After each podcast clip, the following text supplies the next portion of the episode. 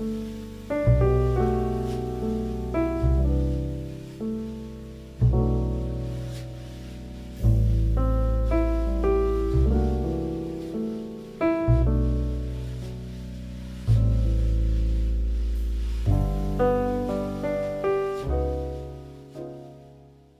ばんは、猫背です。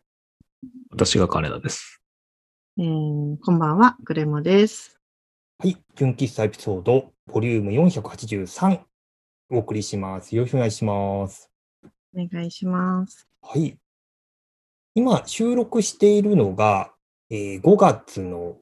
2日、ちょうどゴールデンウィーク真っ只中なのですが、まあ、この回が公開される頃は、もうゴールデンウィークが一通り終わって、まあ、いよいよまたお仕事に戻ろうという時期かと思うんですが、まあ、皆さん今年のゴールデンウィーク、いかがお過ごしだったでしょうか？まあ、ちょっとその緊急事態宣言下っていうのもあって、ね、そのステイホームで過ごさなきゃいけないっていうのが、まあ、今年も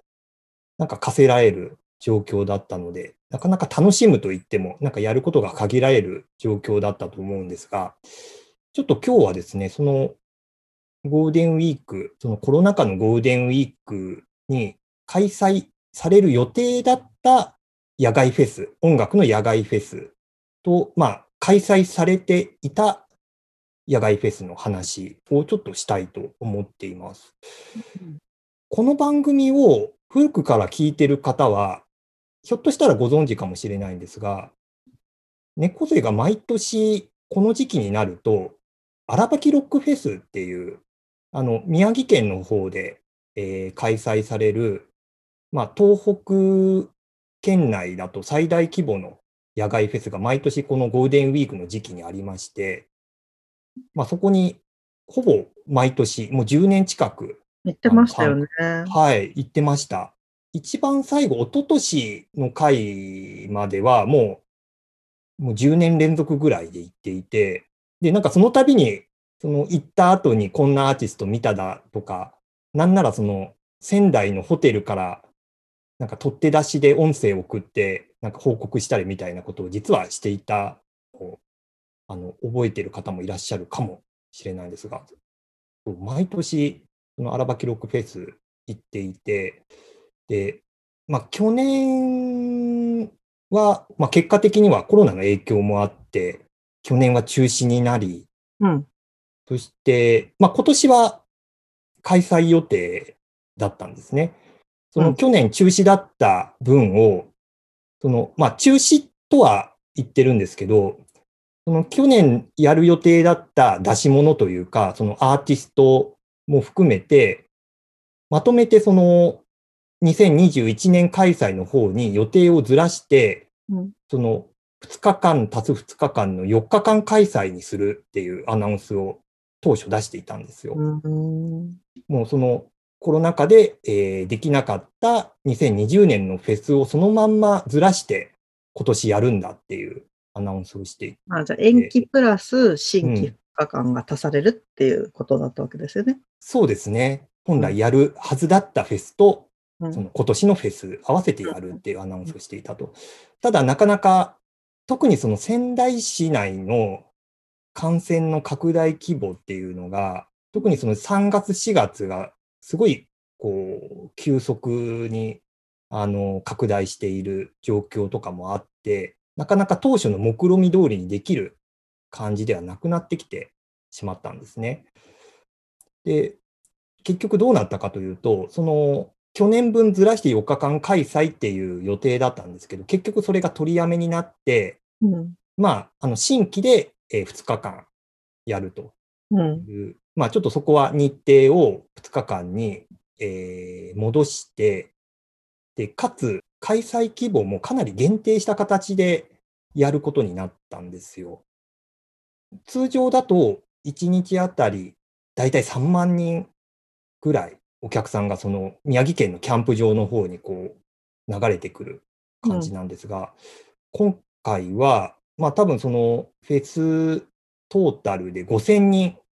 お客さんは限定すると。うん。うん。あとステージもそのキャンプ場の中に8つぐらい点在してるんですけど、これを2つにもう限定しますと。うんで、なんか屋内の大きなテントのステージがあったりしたんですけど、その屋内のテントも、まあ、換気の問題だとかもあるので、屋内のステージも今回はなしと。で、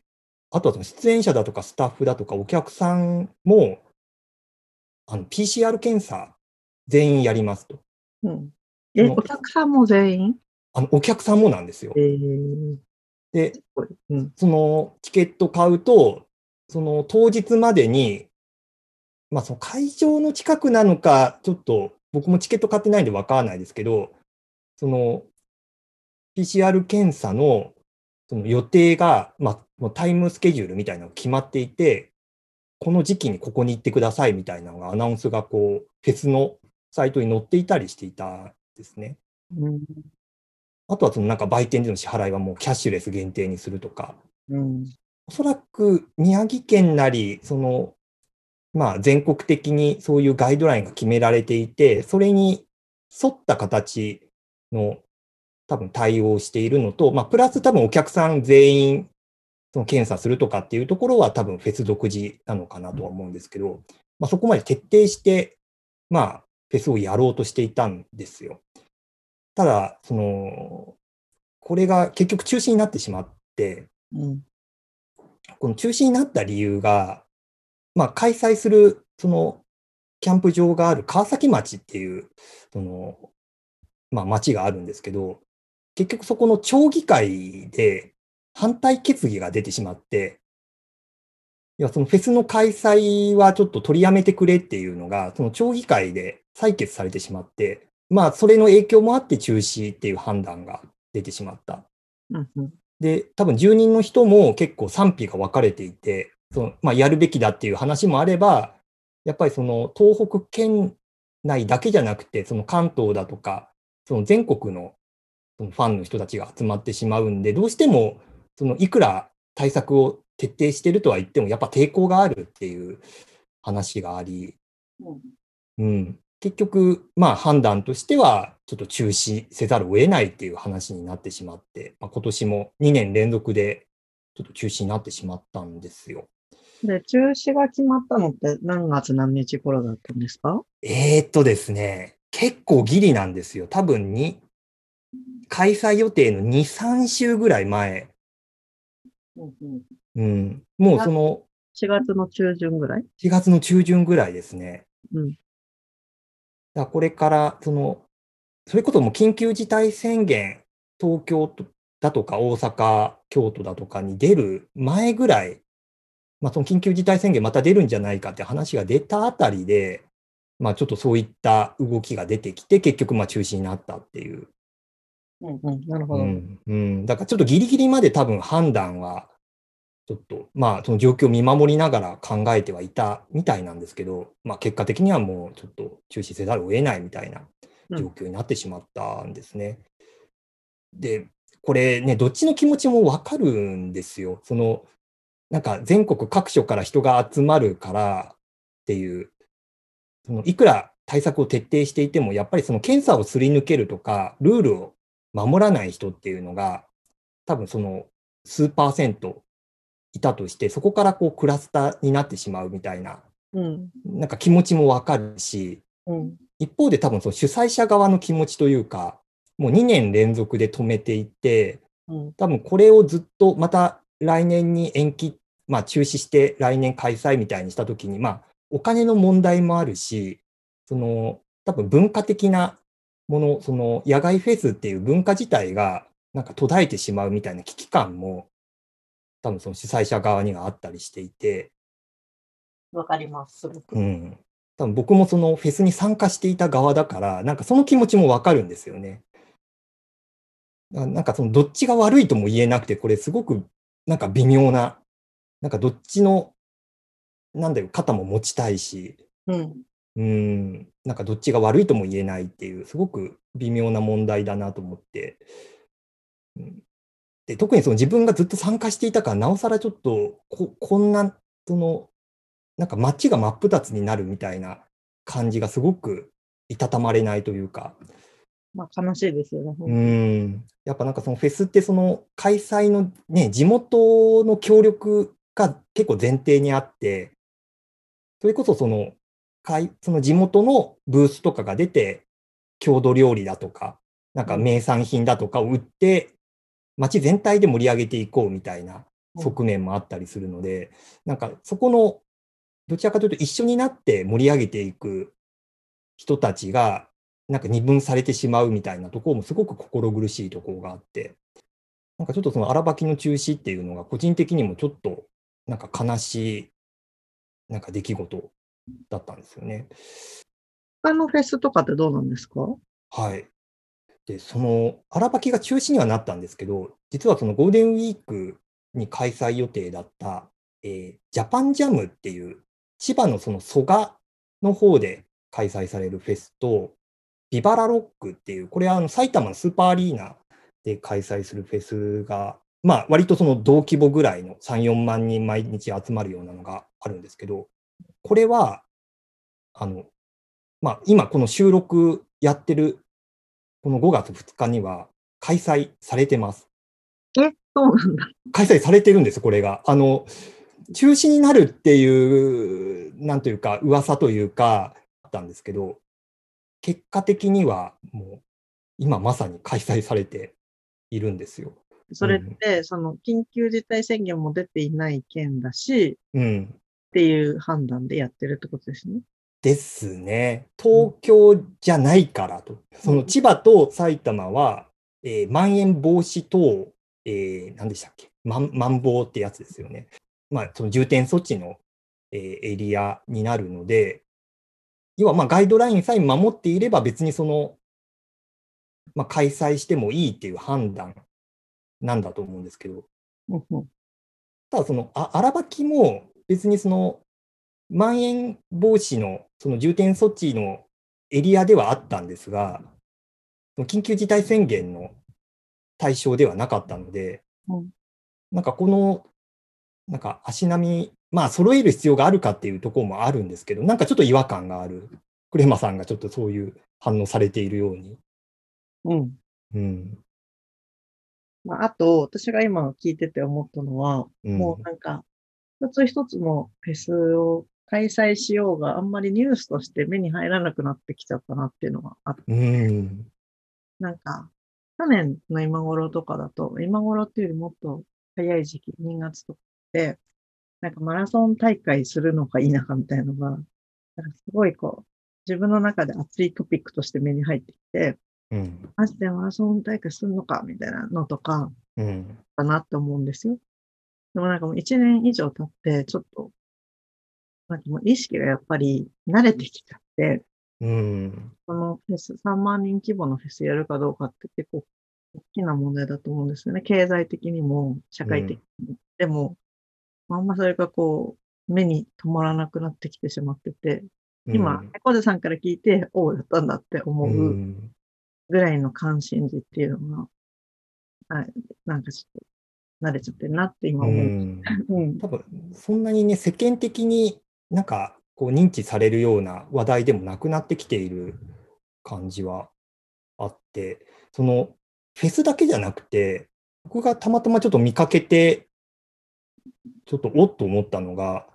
横浜アリーナでも、なんかジャニーズのコンサートをやっぱりまさにやっているらしいうんうん。とか、意外とこの状況下で、なんかライブとかやってるんですよ。やってるんですね。ねその東京都内じゃなければ。結構その、まあ、人数制限してではありありますけど、それでもまあ、毎日1万人ぐらい集まるようなフェスをやっていたりしていて、結構この、ね、緊急事態宣言出ていて、かなり気をつけなきゃいけない状況だっていうところと、その毎日1万人集まるようなイベントが開催されてるっていう、そのなんかギャップというか、なんかね、去年の今頃の感覚とは、だいぶかけ離れたなんか状況があるなっていうのは、すごく感じて、うん。でうん。だまあ、その、この状況下なんで、当然、この、細かくルールを決めて、まあ、例えばその歓声を上げたりだとか、えーあとはその人との間隔はこれだけ離してくださいだとか、あと、まあ、そもそもそのスタンディングのエリアについては、事前に抽選とかをして、その当選した人だけが、まあ、決められた番号のところに立てるとか、なんかそのあたりはまあ細かくルールを決めて、まあ、事前にアナウンスしていたりはしてるんですけど、ビバラロックのその、まあ、タイムラインというか、そのハッシュタグをなんか昨日見ていたんですけど、まあ少なからず、そのルールを守らない人っていうのが出てきてしまっていて、うん。なんか具体的に言うと、そのお酒の持ち込みが基本、まあ禁止されていて、まあお酒の販売も会場では行いませんよってことになってるんですけど、その普通のソフトドリンクのペットボトルにお酒を入れて持ち込んでるって明言してるまあお客さんが出てきてるよくやる手ですよね。ねえ。まあなんかこのフェスに限らず、なんでしょう、そういうね、そういうお酒を持ち込んじゃいけないような公園だとか、なんかそこにこうソフトドリンクだって言って持ち込むような輩がいるっていうのもまあよくあるパターンなんですけど、まあそういう人がいたりだとか、あとはなんか結局その声を上げたりだとか、そのあと立ち見ですね、その決められたエリア以外で立ってみるようなのやめてくださいっていうのも、まあ、まあ、一部のそのアーティストのファンが守ってなくて、まあ、それこそマスクしないで歓声上げて結構騒いでたみたいな目撃談が流れてきたりしていて、なんか、やっぱりその母数が増えれば増えるほど、その、まあ、数パーセントなのか、0. 何パーセントなのかいるような、こういうちょっと厄介なお客さんっていうのが、まあ、どうしても目立ってしまうし、特にそのコロナ禍なので、そういう人たちが何か起点で感染が拡大したらどうしようみたいな心配もあったりするので、なんかその細かくルール定めて事前にアナウンスしたから大丈夫かっていうと、なんかそこはなんかすごい性善説というか、なんか守ってくれる前提の上でなんか成り立つ話で、そこから逸脱する人がなんか何人か出るだけでも、なんか危険に身をさらされてしまうというか、うん。なんかそのあたり、この大規模フェスをこの状況下にやるなんかこうリスクっていうのがすごくあるなって。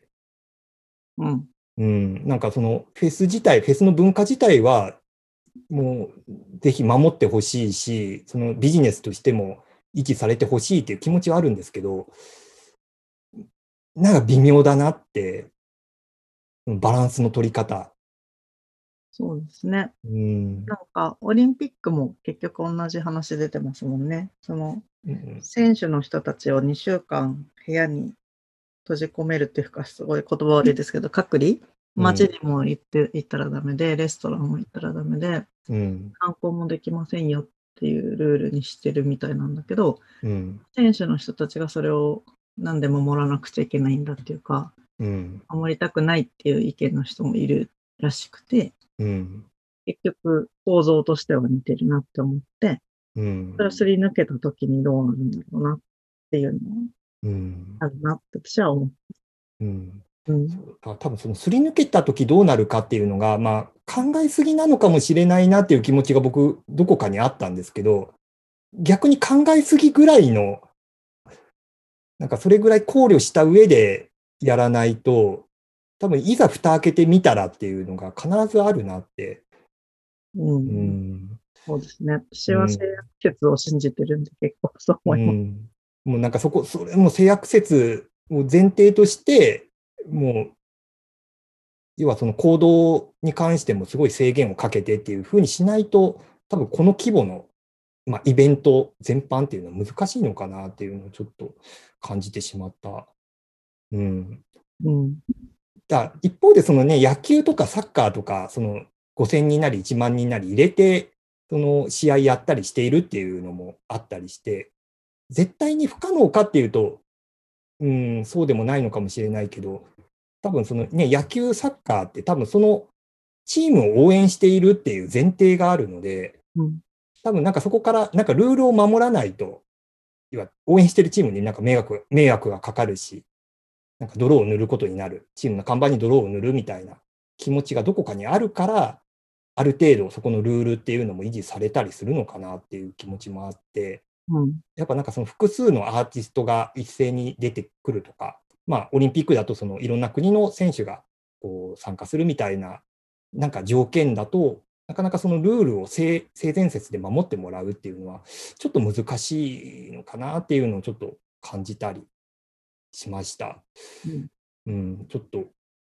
僕はなんかそのね、フェス、この状況下でやるっていうところについては、すごい大事なトライだとは思うんですけど、ね、とはいえ、やっぱね、そのワクチンがね、特に行き届いてない状況でやるっていうのは、やっぱりすごいリスキーだなっていうのも、なんか同時に感じたので、う。うんん、そうです。もういろんな意見がありそうなので、ちょっとあえてここでは広げないけど、もういろんなオプションといろんな